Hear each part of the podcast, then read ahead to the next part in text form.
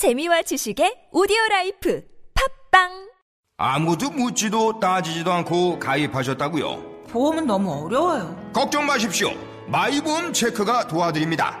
1800-7917 마이보험 체크로 지금 전화 주세요. 1800-7917 이미 가입한 보험이나 신규 보험도 가장 좋은 조건을 체크해서 찾아드립니다. 인터넷 한글 주소 마이보험.com 또는 카카오톡에서 아이디 검색 마이보험을 친구 추가하여 상담하실 수 있습니다. 안녕하세요. 비트캠프입니다. 과학기술정보통신부에서 주관하는 혁신성장 청년인재 집중 양성 사업에 비트캠프가 인공지능과 VR, AR 분야에 선정됐습니다. 30년 전통 비트캠프는 4차 산업혁명의 주역이 될 인재를 양성하고 취업 및 스타트업의 발판을 마련하고 있습니다. 6월 10일 시작되는 대한민국 최고의 첨단 교육. 지금 도전하세요.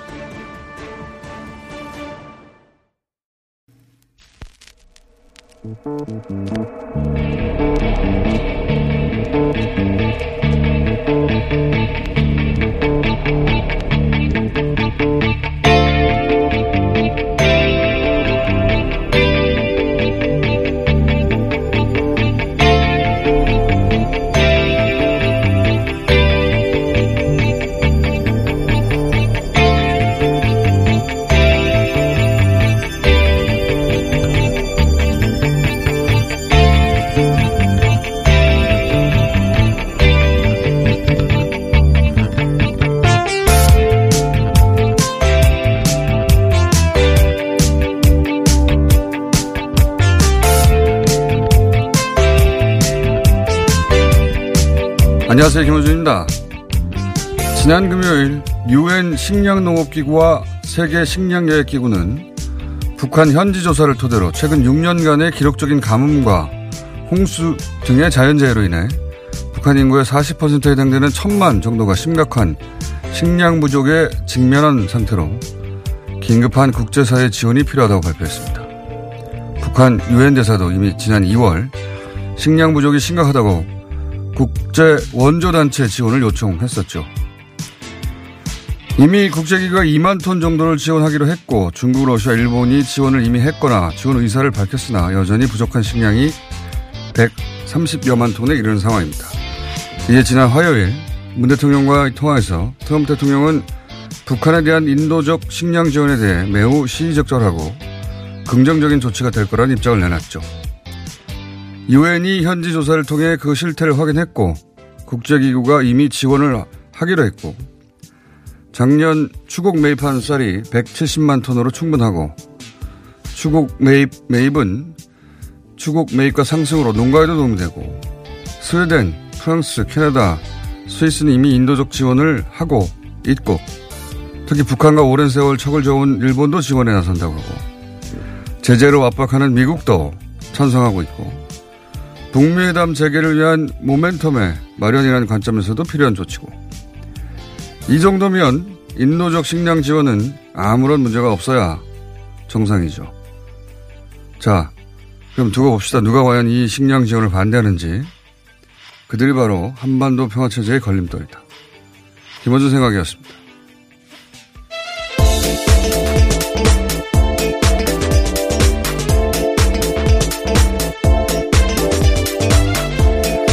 시사인의 김은지입니다. 예. 축구 안 보시죠? 예. 네, 뭐, 안 본다는 사실을 아주 오래 전부터 공인돼서요. 더 이상 할 말이 없습니다. 새벽과 오늘 새벽. 예, 또 기록적인 장면이 나왔나요? 어, 한 10년에 한 번 정도 나올 장면이 이틀 연속으로 나왔어요. 아니, 지난번에도 그런 장면이 있었다고 하지 않으셨나요? 그렇죠. 예. 근데 10년에 한 번 나올 너무 장면이 자주 나오는데요? 연속으로, 너무 예. 자주 나오나요? 예. 예. 그럼 세 번 연속이니까 이건 100년에 한 번 나올 거 하는 장면. 그 챔피언스 리그라는 건 들어보셨죠. 리버풀과 바르셀로나가 1차전에서 3대 0으로 졌다가 리버풀이 4대 0으로 그래서 기적이라고 불렀어요. 근데 어, 손흥민 선수가 뛰는 토트넘 오늘 새벽 4시부터 했는데 어, 후반전까지 2차전 후반전까지 3대 0으로 지고 있었어요. 예. 이거를 경기 종료 한 10여 초 남기고 어, 뒤집었습니다. 아, 손흥민 선수가 엄청난 활약을 한 건가요? 않았어요. 아, 예, 네. 아마 모르실 텐데 모우라라고 루카스 모우라라고 예. 네, 모릅니다. 네, 몰라도 되는 선수입니다. 근데 이걸 손흥민 선수는 압니다. 세골 넣어가지고 어, 뭐 이런 경기가 다 있나 싶은 정도의 대단한 경기였습니다. 골이라도 보시고 예 이건 자 대단한 경기였다는 네. 제 발음 사는 이유를 네, 아침에 굉장히 피곤해 보이시더니 그런 이유가 있으셨군요. 예. 어, 굉장한 경기였습니다. 못 보신 분들은 챙겨보십시오. 자, 어, 첫 번째 뉴스가 뭐였죠? 네, 삼성 바이오로직스 사건인데요. 예. 회계 사기 사건에서 증거를 인멸한 혐의로 보안 담당 대리급 직원 안모 씨가 구속됐습니다. 안 씨는 어제 전해드린 바가 있는데요. 인천 송도의 삼성 바이오 공장 마룻바닥에 회사 공용 서버와 노트북 등을 숨긴 혐의를 받고 있습니다. 서울중앙지법 명재곤 영장전담 부장판사가 어젯밤 구속영장을 발부했는데요. 그 사유를 보면 범죄 사실 중 상당 부분 혐의가 소명되고 사안이 중대하며 증거인멸 및 도주 우려가 있다라는 건데요. 이름으로써 윗선 수사가 탄력을 받을 것으로 보입니다. 실제로 검찰은 어제 더 윗선인 삼성전자 임원 백모 상무와 서모 상무에 대한 구속영장을 청구했습니다.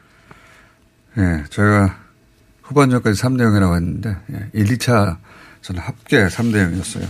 어쨌든. 너무 흥분하셨네요. 네. 이겼다라는 거죠. 이게 이제 예. 원, 원정, 원정골 하여튼 모르는 부분이시니까 자세히 설명하기는 그런데. 네, 한번 제가 챙겨보도록 원정에서 하겠습니다. 골을 넣으면 더 우선해 줍니다. 예.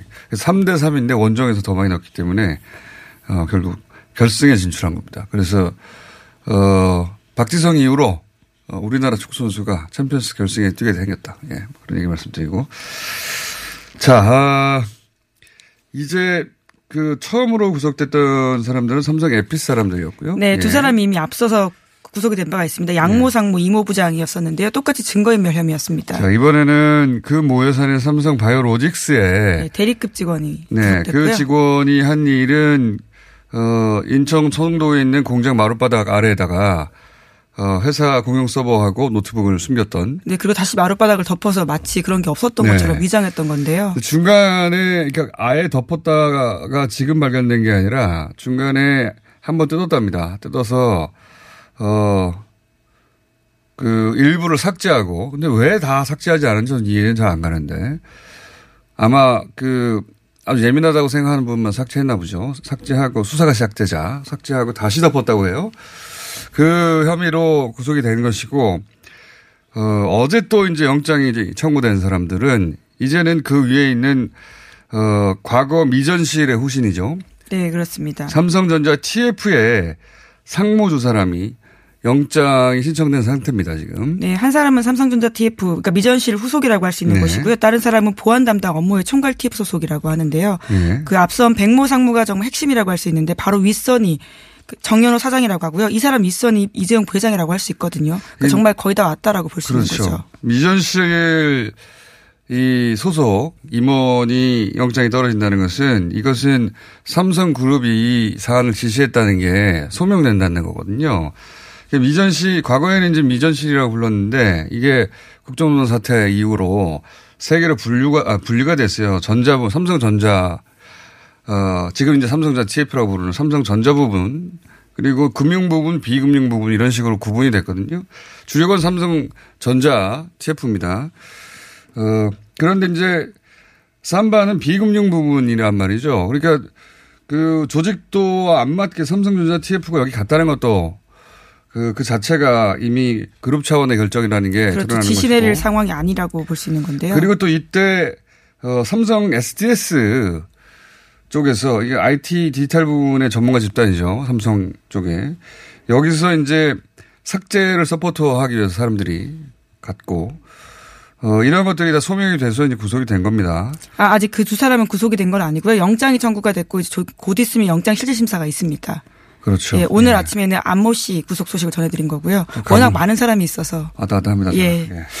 그, 이 미전실, 그러니까 삼성전자 TF와, 어, 바이오의 삭제를 지시한 사람들에 대한 그 영장이 이제 청구가. 된 예. 것이고, 예. 바닥에 숨긴 사람은 이미 구속이 된 것이고. 그렇죠. 어제 밤에 구속이 됐습니다. 자, 삼성 쪽, 어, 사안들은 사실은 핵심 인사들이 잘 구속이 안 되고, 어, 그 밑에 직원들이 잘 구속되고 끝나는 경우가 많거든요. 어, 이번에는 그러기도 쉽지 않다 싶어요, 이제. 예, 지금도 대리급 그러니까 구속됐던 대리급 안 씨가 검찰 조사에서는 윗선 지시가 아니라 자기 개인 판단으로 증거인멸했다라고 진술하고 있다고 일탈이라고. 합니다. 예. 예. 말이 안 되는 소리인데.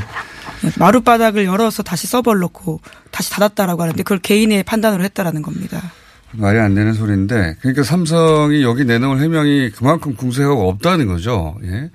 예전에 이 사 태 초기만 해도 삼성이 여러 직원들 쫙 나와서 굉장히 당당하게 어, 기자회견도 하고 입장도 발표하고 했었거든요. 지금은 그런 게 없다는 자체가 어, 할 말이 없는 거예요. 예. 초기에 삼성 바이오로직스 사건 때 삼성이 이렇게 이야기한 바가 있는데요. 기업 윤리, 법규 준수, 데이터 무결성이 무엇보다 중요한 바이오 제약이기 때문에 현장에는 혹시 모를 데이터 수정을 방지하기 위해서 수정펜과 세절기조차 놓지 않는다라고 주장했습니다. 세절기는 이제 파쇄, 문서 파쇄하는 파쇄기 혹은 뭐 shredder라고 부르는. 그러니까 수정펜 세절기는 없는데 서버를 통째로 파묻기 바닥에. 파묻었죠. 예.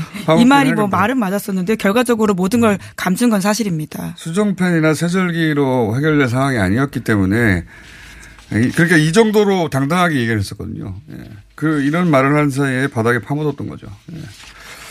대단합니다. 근데 한겨레가 그래서 예. 그 과거에 삼성이 이런 어, 중대한 범죄 혐의가 있을 때 어떻게 자료들을 은폐했는가 사례를 모은 기사를 냈더라고요 보니까. 예, 문서 찍고 하드 지우고 서버 파묻었다라면서요. 2008년부터 과거에 어떤 식으로 삼성이 증거인멸했는지를 잘 보여주는 사례들을 모았습니다. 일종의 법위의 삼성이라고 하면서요. 증거인멸 사례들을 제시하고 있는데 김영철 변호사의 삼성 비자금 폭로 이후에 2008년에는 삼성이 폐기물 업체를 동원해서 보관하던 문서를 새벽에 무더기로 파기했다라고 하고요. 지난해 이명박 전 대통령 관련 수사 때는 압수수색을 저지하면서 그 사이에 직원들을 긴급하게 동원해서 하드디스크를 떼어냈다라고 합니다. 그러니까 이게 어, 삼성이 이렇게 계속 할 수 있었던 이유가 이런 이제 조사방해 행위 그러니까 뭐 문에서 막고 있다든가 시간을 벌기 위해서 진입을 막는다 그 사이에 이런 일을 벌이는 거 아닙니까? 그러면 조사방해 행위잖아요.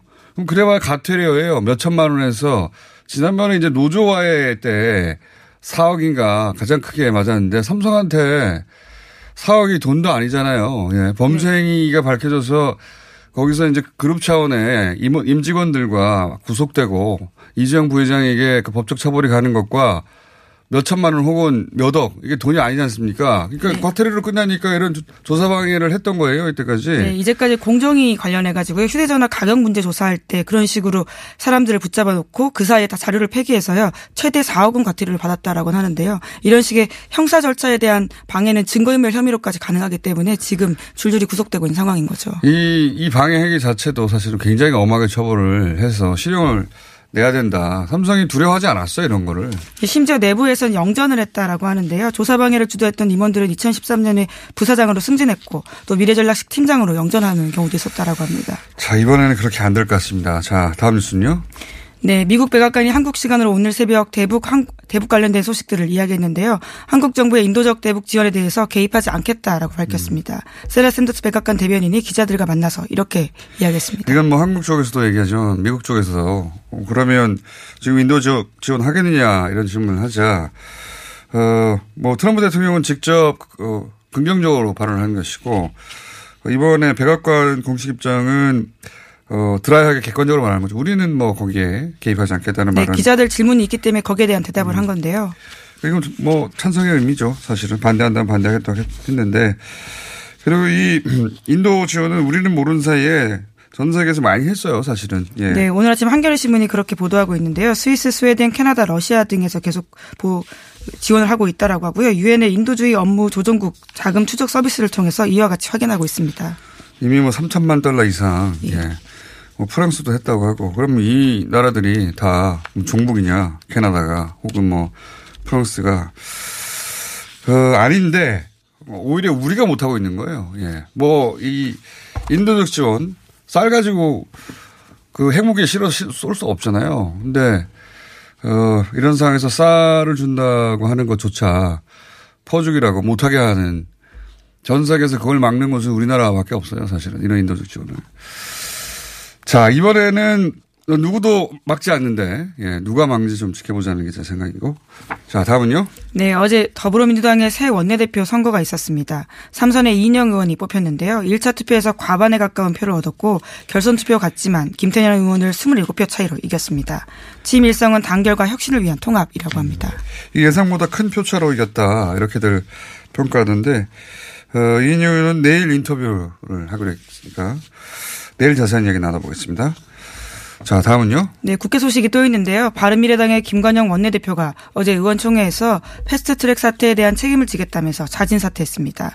대신에 바른미래당은 김 원내대표 요구에 따라서 21대 총선에서 더불어민주당, 자유한국당, 민주통합당 등 어떤 당과도 통합, 선거 연대를 하지 않겠다라는 자강 결의문을 채택했습니다. 저희가 잠시 후에 김관영 원내대표 아직 사퇴한 건 아니고 사퇴 의사를 밝혔고 다음 주 어, 수요일 신임 원내대표가 선출되기 전까지 어, 직무만 수행하기로. 근데 사실 뭐 임기가 한 달 남짓 남았는데 굳이 이렇게 사퇴를 했습니다. 어제 저는 어, 분수령이 안 될 거라고 말씀드렸는데 어, 이랬다는 얘기는 손학규 대표도 어, 뭐랄까 기존 전략을 좀 바꿨다는 얘기거든요. 예. 투톱이 공조를 하다가 손학규 대표하고도 얘기가 됐거나 어, 적어도 손학규 대표도 전략을 바꿨거나 그렇다는 얘기인데 이건 손학규 대표 직접 인터뷰 요청해서 저희가 한번 물어보기로 하고 아, 예, 제가 기사에 오타가 잘못 말씀드렸는데요. 민주통합당이 아니라 민주평화당입니다. 민주평화당과의 통합이라고 해야 될 텐데요. 그것도 하지 않겠다라는 네. 거죠. 이게 네.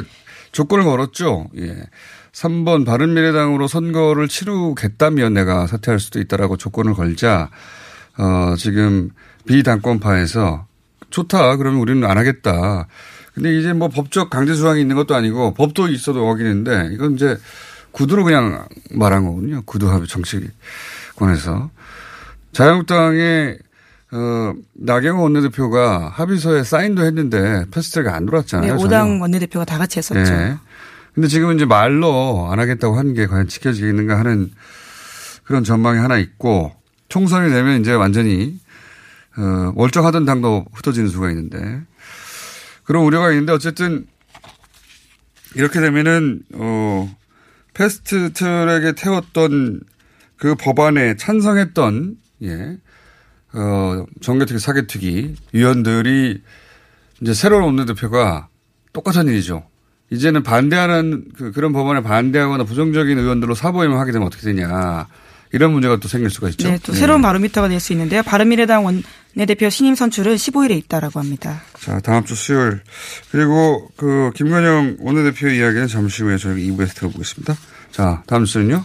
네, 윤석열 서울지검장을 살해 협박한 극우 유튜버 김상진 씨라는 인물이 있는데요.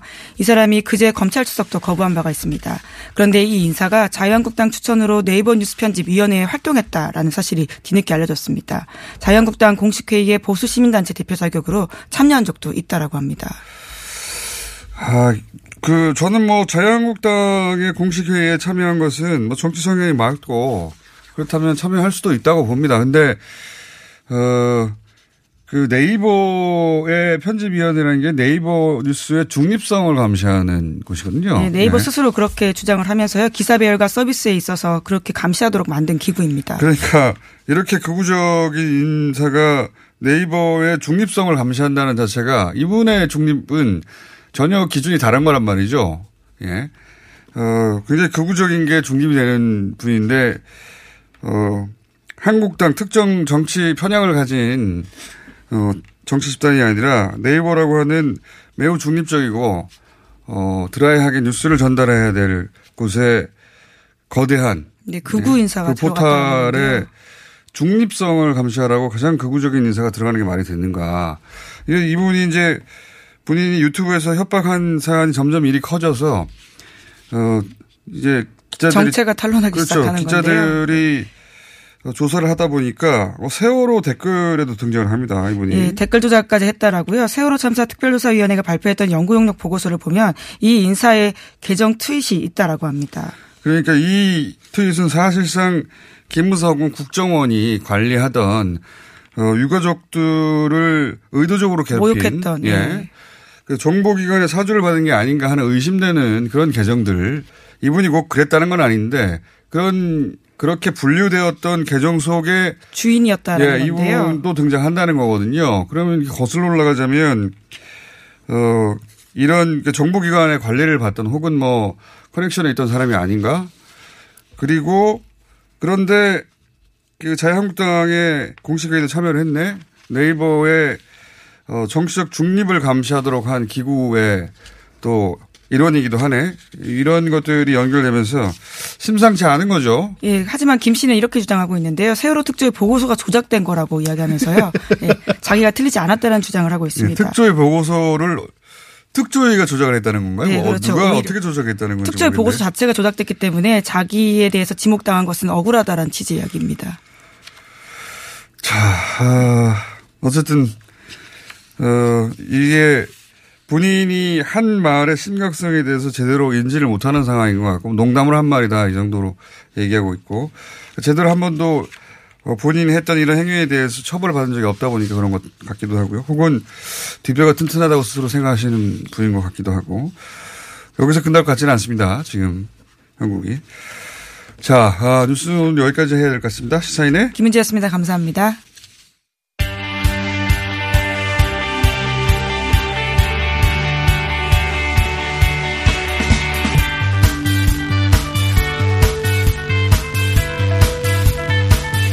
자, 오늘은 4부에 중요한 축구 이야기도 있고, 아, 이- 그리고, 갑자기 기분이 나빠지네. 네, 월요일, 월요일은 휴일이어서 사실상 리얼미터 조사가 화요일 분으로 일주 통계가 나온 것과 마찬가지여가지고, 고선정 실장입니다. 네, 한번 기다려보세요. 앞에 토를 좀 달고.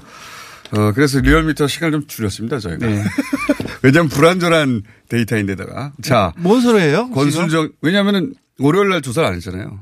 뭐 월요일 조사가 없으면 불완전한 조사인가요? 아니 월요일 조사를 안 한 상태에서 사실상 화요일 조사가 이세 한 주의 조사를 네. 월요일 포괄을 안 한 거하고 불완전한 조사하고 어떤 관계가 있는지 전혀 불안전합니다 제가 보기엔. 네.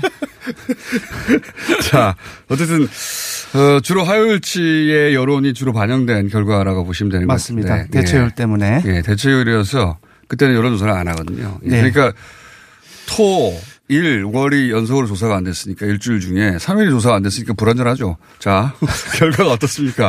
어, 그러니까 화요일치가 주로 반영된 것이다. 네. 이, 그 내일이 예. 집권 아 집권 2주기입니다. 예. 근데 그 4일 날에 여러분 다 아시다시피 그 북한의 아침이죠. 동해 미사 아, 단거리 발사체가 발사된 네. 그러니까 이게 이후에 가장 뭐랄까요? 예, 크게 반영된 게 이제 화요일에 맞습니다. 여론조사일 것 같아요. 예, 상당히 다 네. 여러 요인이 있는데 가장 주요한 요인은 아, 이것이고요. 네, 이것으로 인해서 긍정 평가는 1.8% 포인트 어, 하락해서 47.3%입니다. 음. 어, 부정 평가는 2.6% 포인트 상승을 해서 어, 48.6%입니다. 그러니까 월요일 아 화, 월요일 날 조사를 안 했기 때문에 화요일 날. 예, 화요일 날 수요일 날 각각 500명을 묶어서 음. 발표한 어, 어제의 일간이 오늘 발표하는 주중 집계와 동일하게 되는 그러니까 거죠. 하루치가 되는 건데 그러면 제가 네. 궁금한 건 이겁니다. 이거는 뭐 당연히 단거리 발사체가 부정적인 영향을 미쳤을 것 같고 네.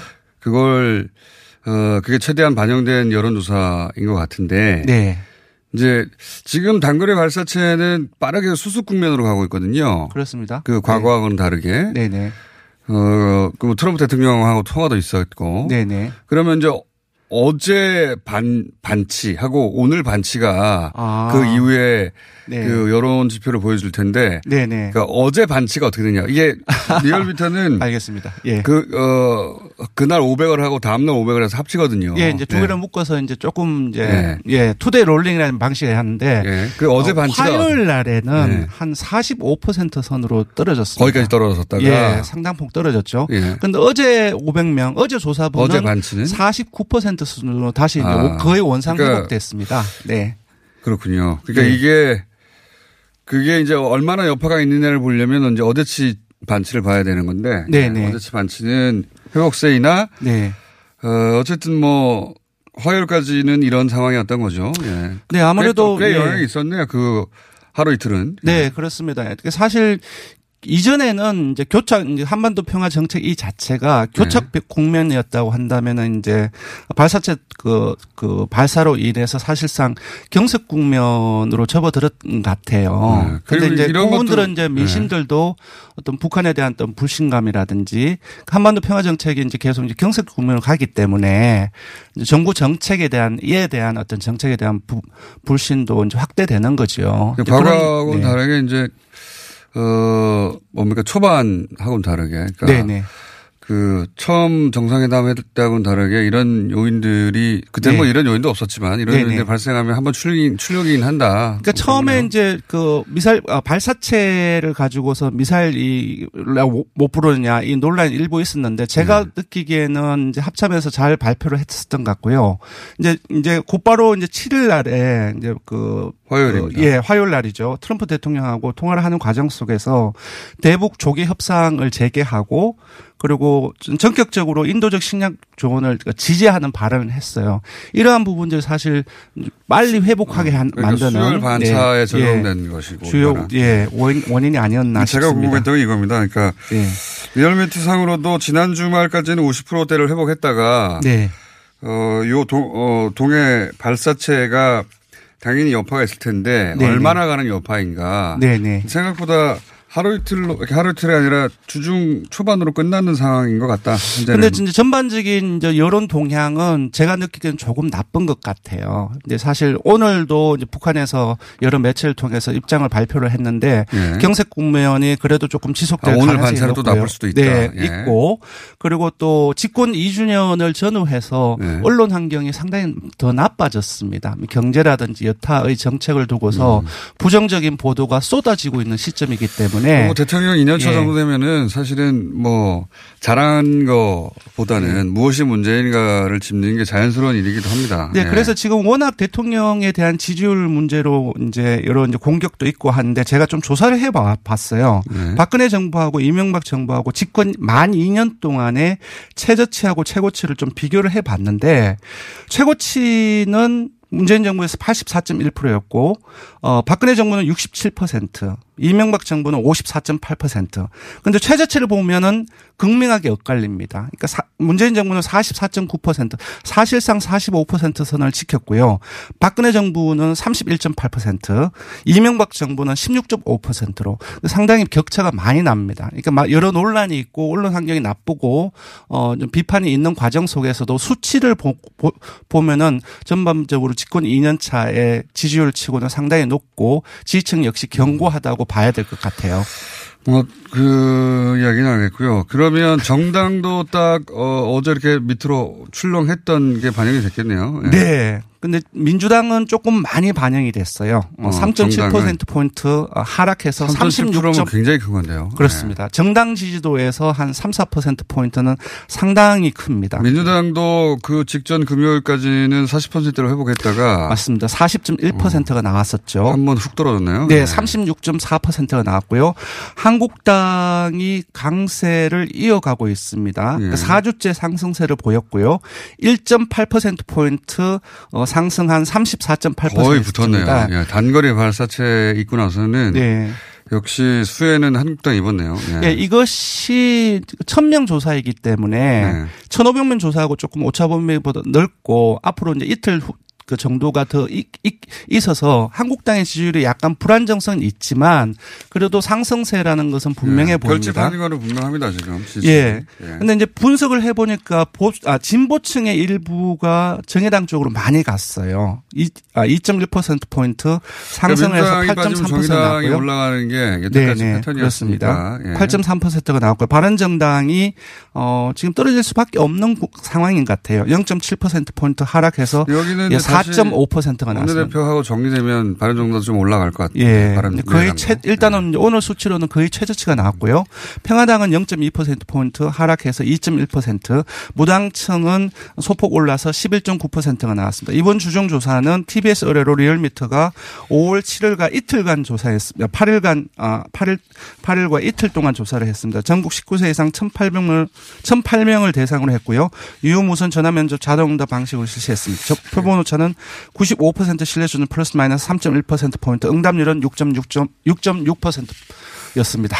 오랜만에 아, 힘드네요. 많이 버벅거렸어요. 네.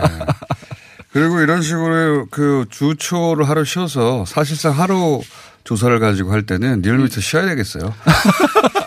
왜냐하면 한 주의 통계가 대충 나와야 되는데 주중에. 네, 앞으로 천명 조사가 더 있기 때문에 목요일 네. 오늘하고 내일 왜냐하면 변동이 있을 수가 이 있습니다. 수치가 또 한 한 주간을 대표하는 수치로 발표가 돼 버리니까. 네 네. 어, 어떤 정당은 크게 불리하고 어떤 정당은 크게 유리할 수가 있잖아요. 아유, 그렇지는 않습니다. 사실 주종하고 주관 집계하고는 뭐, 특정한 뭐 정국이. 아니면은 그렇게 차이는 없습니다. 그럴 때도 있었구만 뭘. 네. 자, 휴일이 하여튼 있을 때 네. 연속으로 휴일이 연휴, 연휴였잖아요, 이번에. 네. 여론조사가 그럴 경우가 있다. 네. 자, 그리고 그 2년 차에 맞춰서 그 가장 다른 여론조사에서도 어, 낮은 그 정부 정책 중에 낮은 지지도를 보이는 경제 네. 정책에 대해서 또 굳이 물어봤습니다. 네. 자, 지금 일전에 한 며칠 전에 평화 정책을 이제 집권 이- 아, 이준을 맞아서 평화 정책에 대한 평가를 물어봤어요. 그때는 어, 긍정 평가가 50%를 넘어서 전반적으로 긍정적인 흐름들이 많았고요. 이제 반면에 이제, 이제 오늘 이제 경, 어제 경제 정책 평가를 해봤는데 부정 평가가 한 58%, 긍정 평가가 37% 정도가 나왔습니다. 그러니까 대부분의 세부 계층들을 봐도 뭐 민주당이라든지 정의당 40 대 진보층 좀 이들을 제외하고는 대부분들이 좀 잘 못했다라는 어떤 평가가 있는 것 같아요. 실제 잘했다 못했다 도 있겠고 어떤 층에게는 근데 네. 많은 경우에 이제 경제 관련 뉴스는 네. 경제 관련 그 체감은 기본적으로 경제 관련 뉴스에 영향을 받거든요. 최근 그렇죠. 대통령 취임 이후에 경제에 관련된 좋은 뉴스가 과연 있었던가. 네, 네, 그렇습니다. 실제 나빠서 나쁜 뉴스도 있었고 네. 또는 어 최저임 같은 경우에는 네. 예, 의도적으로 때린 뉴스가 오랫동안 됐거든요. 네, 네, 그렇습니다. 그러니까 이게 실제 경제가 나쁘다고 인식하는 사람도 있고 네. 나쁘다고 인식하는 게 맞는가 보다라고 생각하는 사람들도 포함된 그러니까 문재인 정부가 해결해야 될 문제는 경제도 있지만 네. 그 경제에 대한 인식도 있어요. 예, 경제 여기서 상황에 대한. 예, 한마디 덧붙인다면 저는 두 개로 봅니다. 그 여론조사는 인식조사가 아닙니까? 그렇죠. 실제하고 다를 수 있습니다. 팩트하고. 네. 근데 경제적인 어려움이 지속되고 있다는 것은 일반 국민들이 공유하고 있는 사실이긴 한데 그것이 어- 실제로 어, 어려운 정도하고 그리고 어려운 정도 실제로 어느 정도 어느 정도 어려운 부분들을 반영하는 정도가 언론이 좀 괴리가 있는 것 같아요. 자, 그건 제가 이미 한 말입니다. 네. 그두 가지를 해결한다는 거죠. 네, 그렇습니다. 경제도 당연히 어느 정부나 신경을 써야 되는 사안인데 네. 문재인 정부는 거기 더해서 네. 경제에 대한 인식도 네. 경제가 실제 좋아져도 이 인식이 바뀔 것인가 이건 의문의 여지가 있습니다. 지금 언론 환경에서는 네, 네. 그 말씀을 드린 것이고 자 앞으로 연속 휴가가 이렇게 길 때는 안 모시도록 하겠습니다. 자 리얼미터의 권순정 실장이었습니다. 이게 무슨 일이지? 로션 하나 바꿨을 뿐인데 내 얼굴이 어떻게 된 거야? 오빠, 얼굴이 왜 이래? 지혜야 도대체 뭘 했길래 얼굴이 이렇게 환하고 탱탱해진 거야? 헤이브로 맨즈 브라운 all-in-one으로 로션 하나만 바꿨는데 얼굴이 엄청 환해지고 피부결도 좋아졌어 잠깐, 그거 이름이 뭐라고? 로션 하나로 내 얼굴에 환한 마법이 시작된다 헤이브로 맨즈 브라운 올인원 로션 지금 포털에서 헤이브로를 검색하세요. 빅동의 추억 미궁 대장사랑 안녕하세요. 가정의 달을 맞아 최대 30% 할인된 가격으로 부모님, 가족, 연인, 다이어터 등 소중한 분들에게 꼭 맞는 맞춤형 장 건강 선물 세트를 균일 가격으로 준비했습니다. 가정의 달 최대 30% 균일가 맞춤형 장 건강 선물 세트 품절시 조기바가 검색창에 미궁 장사랑 지금까지 이런 코어업은 없었다. 이것은 페루의 산삼인가 마카인가. 코어업에 마카가 왜 나와? 코어업이 페루산 마카로 업그레이드 했거든. 진짜? 오빠 열심히 먹어야겠다. 아홉 가지 기능성 원료로 피로, 타파, 활력, 충전. 그리고 남자를 위한 페루산 마카와 신개념 단백질 충전, 주문 폭주. 2 플러스 1 이벤트는 계속 진행됩니다. 코어업 검색해주세요. 자동차에서 발생한 대기오염 물질이 서울에서 발생된 미세먼지의 3분의 1을 넘게 차지한다는 사실 아시죠? 서울시는 노후 차량의 조기 폐차 비용과 저공해 조치를 지원하고 친환경 차량인 전기차, 수소차, 전기 이륜차 구입 시 보조금도 지급하고 있습니다. 그리고 택시, 버스, 화물차 및 어린이 통학 차량 등의 친환경 차량 보급에도 힘쓰고 있습니다. 서울시는 시민들과 함께 친환경 자동차로 맑은 서울을 만들어갑니다. 자세한 사항은 120 다산 콜센터로 문의하세요. 이 캠페인은 서울특별시와 함께합니다.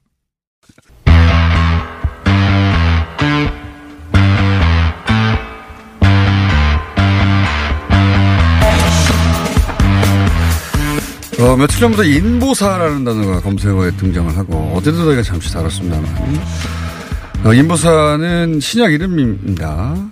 어, 연고를 치료한다고 2017년 7월에 국내에 전 세계 최초로 개발된 신약 29호 신약이라는 타이틀을 달고 등장을 했는데 이게 지난 3월에 제조 판매가 중지가 됐습니다.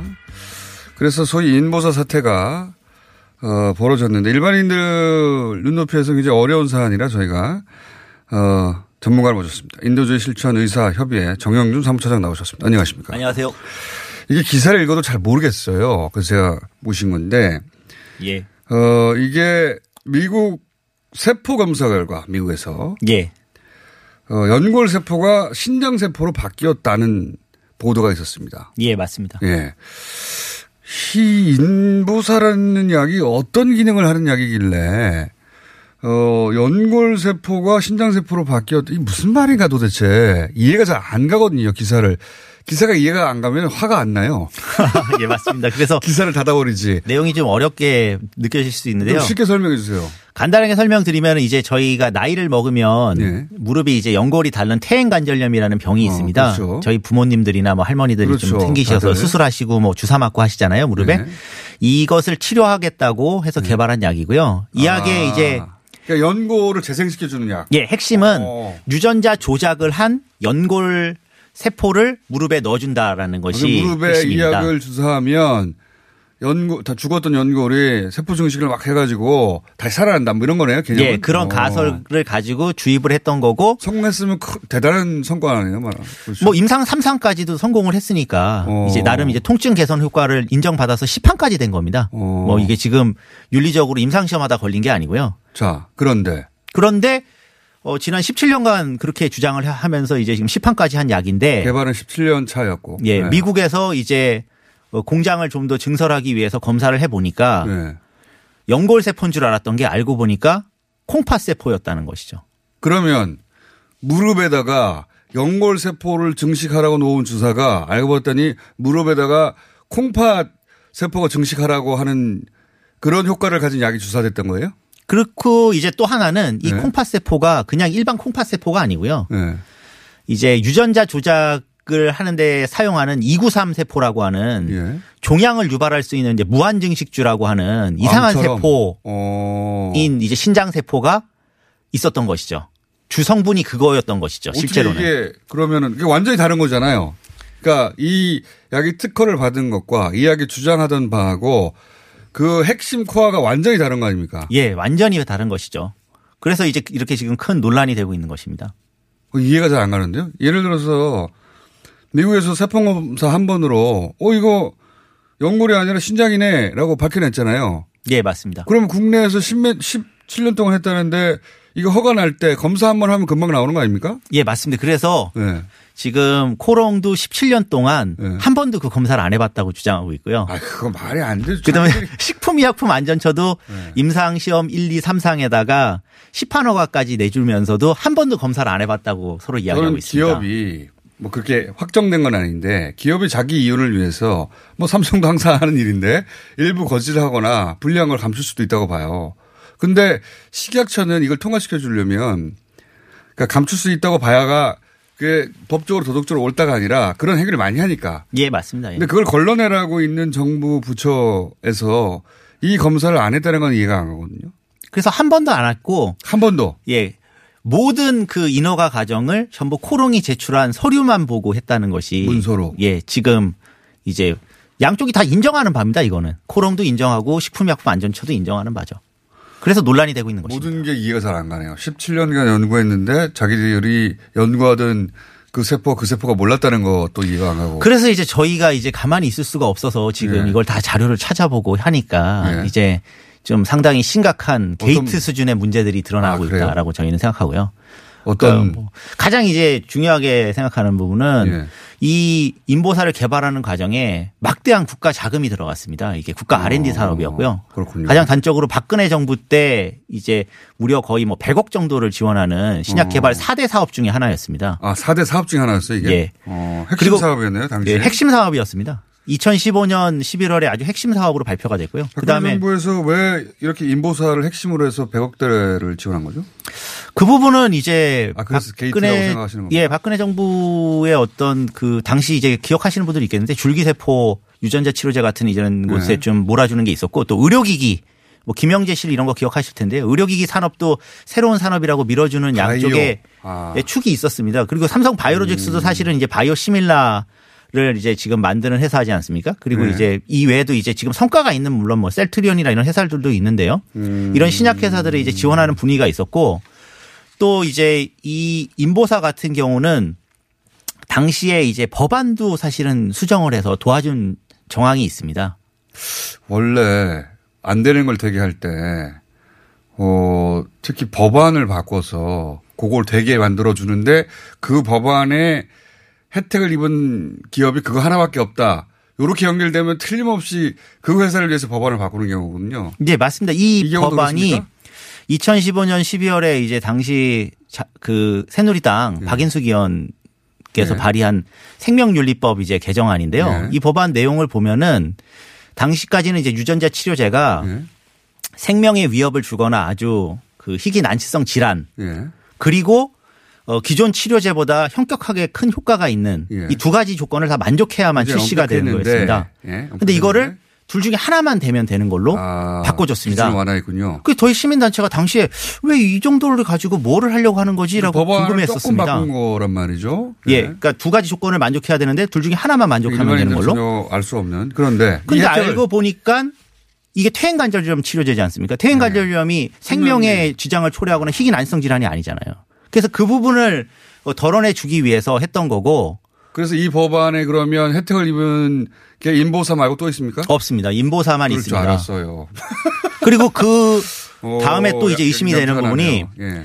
어, 박근혜 정부의 이제 마지막 식약처장이 이제 손문기 식약처장이신데 이분이 물러나기 전에 직전에 이거 저거한 거 아닙니까? 예, 아주 빠른 속도로 이거를 허가를 해주고 갔습니다. 아주 빠른 속도로. 아, 박근혜 정부의 마지막. 이 부분이 이제 아주 저희는 의심이 갑니다. 그러니까 돈, 법안, 통과 이런 게 의식 많은 정황이 많아서 이게 게이트일 수도 있겠다 이렇게 생각하신 거네요. 예, 맞습니다. 어허. 그게 코롱도 스스로 몰랐다고 주장하는 것에 대해서는 어떻게 생각하세요? 근데 이제 최근에 또 재밌는 네. 게 2017년에 이제 코롱이 이 기술을 예. 일본의 이제 미쓰비시 다나베라고 하는 제약회사에 기술 수출하기로 했다가 예. 2017년 11월에 돌연 미쓰비시 다나베가 어, 기술 수출 우리 안 받겠다. 계약 불이행이라고 하면서 지금 국제소송을 건 상태입니다. 세포 검사를 해봤나 보군요. 거기선. 그런데 이제 지난주 네. 금요일에 예. 코롱이 갑자기 이제 그 증권 그 공시에다가 올린 내용을 보면 미쓰비시 다나베가 야 니네 2017년 3월에 미국에서는 이거 세포 바뀐 거 알았잖아라고 하는 문서를 제시했다는 사실을 올렸습니다. 그러니까 내용이 좀 복잡한데 실제로 이 미국에 있는 이 코롱의 이 티슈진이라고 하는 이 인보사를 사실상 지금 개발 만든 이 회사는 2017년 3월에 이 사실을 알았다는 것을 지금 일본에 있는 제약회사가 소송 중에 밝힌 상황입니다. 문서로. 아, 그러니까 애초부터 허가가 나지 말았어야 할 내용이네요. 예. 2017년에 네, 이미 맞습니다. 밝혀진 내용인데 2017년 7월에 어, 마지, 박근혜 정부 마지막 시각처장이 이걸 허가해주고 떠났다 이렇게 보시는 거네요. 예, 마지막 허가해 준 사업이 바로 이겁니다. 어. 그리고 2017년 지금 이제 타임테이블을 보면 2017년 3월에 미국에서 알았다는 사실을 이제 미쓰비시 다나베라는 일본 제약회사도 문서를 갖고 있으니까 그것은 이제 사실이고요. 근데 2017년 4월에 음. 이 허가를 내달라고 하는 신청을 낸 상황이고요. 그러니까 다 알면서도. 예. 그런 상황이기 때문에 아주 음. 자. 엄중하게 조사해야 되는 상황이다. 이렇게 알겠습니다. 생각하고 있습니다. 여기까지 아무래도 몇 번 더 나오실 것 같아요. 예. 일단 문제가 그렇다는 걸 짚어봤습니다. 인도주의 실천 의사협의회 정형준 사무처장이었습니다. 감사합니다. 예, 감사합니다.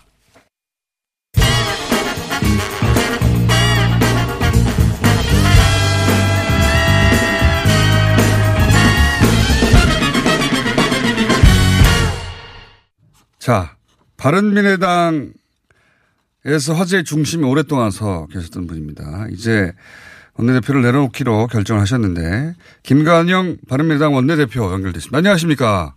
네, 안녕하세요. 김관영입니다. 예, 연속으로 인터뷰 요새 한참 하고 있는데 그죠? 그 예. 어쨌든 결심을 하셨어요. 임기가 사실 얼마 안 남지 않으셨죠? 예, 예. 임기가 뭐 한 50일 정도 남았습니다. 그렇군요. 근데 예. 저하고 마지막 인터뷰 하실 때 절대 중도 사퇴를 하진 않겠다라고 말씀하셨는데 예, 예. 이번에 결심을 하신 가장 중요한 요인, 요인이 뭡니까? 제가 뭐 각 그 당내 세력들이 네. 뭐 타당과의 연대나 통합 얘기를 계속 하고 있기 때문에 네. 그 부분이 정리가 돼서 예. 우리가 바른미래당 하나의 이름으로 내년 총선도 출마하고 단합하는 모습을 보인다고 하면 내가 원내대표 그만두겠다 이렇게 네. 얘기를 한 바가 있습니다. 네네. 어제 다행히 에, 당내 여러 의원님들께서 에, 타당과의 통합이나 연대를 에, 내년 총선 때까지는 더 이상 추진하지 않겠다. 네. 그리고 정말로 자강해서 바른미래당 이름으로 출마해서 심판받겠다 이렇게 다 마음을 모아주셨기 때문에 네. 제가 에, 사퇴를 약속대로 사퇴를 하게 된 겁니다. 예. 그 이제 그 과정을 알겠습니다. 그 말씀하시기를 3번 달고 나간다고 약속하면 내가 사퇴할 네. 수도 있지만 그 전에는 내가 안 된다 이렇게 말씀하셨잖아요. 예, 예. 근데 이제 유승민 전 대표를 비롯해서 유승민 대표가 이제 그 오등을 그대로 옮기면 다른 당과 어, 합당도 연대도 하지 않겠다. 그러니까 예. 바른 미래당으로 총선을 치르겠다는 뜻이죠. 예. 예, 예. 그렇게 이제 이야기를 했는데 정치권에서는 다들 그 무슨 얘기를 또 하냐면 이게 뭐 법적 구속력도 있는 것이 아니고 예. 문서화된 것도 아니고 예. 그 말일 뿐인데 이 약속이 네. 과연 지켜지겠는가 예, 예. 그런 얘기들 많이 하거든요. 저희가 어제 3시간 동안 토론을 해서 네. 어, 최종적으로 국민들과 약속을 이렇게 드린 겁니다. 예, 그렇기 때문에 정치인에게 가장 중요한 것은 정- 국민과의 약속이거든요. 어, 이것을 에, 무슨 휴지 조각처럼 에, 버린다고 하면 에, 정치인들은 존재할 수 없다고 저는 생각을 합니다. 그렇기 때문에 어제 저희가 에, 결의문의 형태로 어, 모든 제가 미리 문서로 준비를 해갔고 이 문서에 대해서 의원님들이 다 동의를 하셨기 때문에 제가 준비해간 문서를 읽은 겁니다. 예, 그렇기 알겠습니다. 때문에 네. 예 예. 근데 이제 이제 그 말을 믿어야 된다고 하셨는데 탄핵 국면에서 탈당하고 당시 현직 대통령을 탄핵시키고 서로 막 망하라고 하고 그러다 그렇게 바른당이 탄생했는데 그분들 중 절반 이상이 그 당으로 되돌아갔어요. 예. 그러니까 그거보다 지금 훨씬 덜 심각한 상황에서 했, 했던 약속을 과연 예. 어, 지킬 것인가 하는 의구심이 남아 있다는 거. 근데 이제 지금은 이제 구체적으로 그렇게 하겠다고 다들 선언했으니까요. 예, 예. 어, 그걸 믿고 나, 어, 그 사퇴를 하신다고 발표하신 것이고 또 한 가지 여쭤보겠습니다. 예, 예. 이제 신임 원내대표가 선출될 텐데 지금 네. 비당권파는 계속해서 패스트트랙과 어, 선거법 뭐 그 올라갔던 예. 뭐 공수처법 같은 것에 대해서 이제 부정적인 반응이거나 문제가 있다는 반응이 있는 분들이 있는데 만약에 예. 새로운 원내대표가 예. 어, 그, 어, 사보, 어, 사개특위위원을 예를 들어서 사보임을 해버리면 어떡하죠? 뭐 그러니까 설사 사부임을 원상복귀를 한다 하더라도 예. 그 부분이 패스트트랙에 대해서 뭐 새로운 이제 뭐 자유한국당과의 협상을 할 수도 있고요. 네. 아니면은 협상이 제대로 안 되면 그거는 본회의에 직접 상정되는 문제이기 때문에 예. 본회의장에서 표결할 때는 각자의 소신에 따라서 뭐 찬성하실 분, 반대하실 분들이 각자 의 입장에 따라서 표결을 할 것이라고 생각을 하고 예. 패스트트랙 자체가 뭐 처리되거나 무효되는 그런 일은 그렇죠. 있을 뭐수 그건 이미 지정됐는데, 예. 예, 예, 예. 지정됐지만 네. 지정일 뿐이고 그 다음에 협상을 해야 되는데, 그렇죠? 예, 예. 근데 그 과정에서 이제 올라간 법안 자체에 대해서 부정적인 분들이 특위위원이면 아무래도 어 진통이 있지 않겠나. 예, 뭐 이제 저희 당의 그 오신환 의원이나 네. 권은 의원 두 분이 이 특히 사개특위에서 공수처 예. 법안이나 어, 검경 수사권 조정에 대해서 일관되게 찬성을 했고 어, 또 추진을 해오신 분들입니다. 그렇기 때문에 뭐 물론 마지막에 일부 미세하게 차이가 났기 때문에 거기에 대해서 소신 발언을 했던 것이고 전체적인 방향에 대해서는 찬성을 했고요. 특히 이제 어제 의미 있는 것은 우리 의원들께서 어, 전원이 에, 패스트트랙 안건으로 상정된 것 자체를 바른미래당에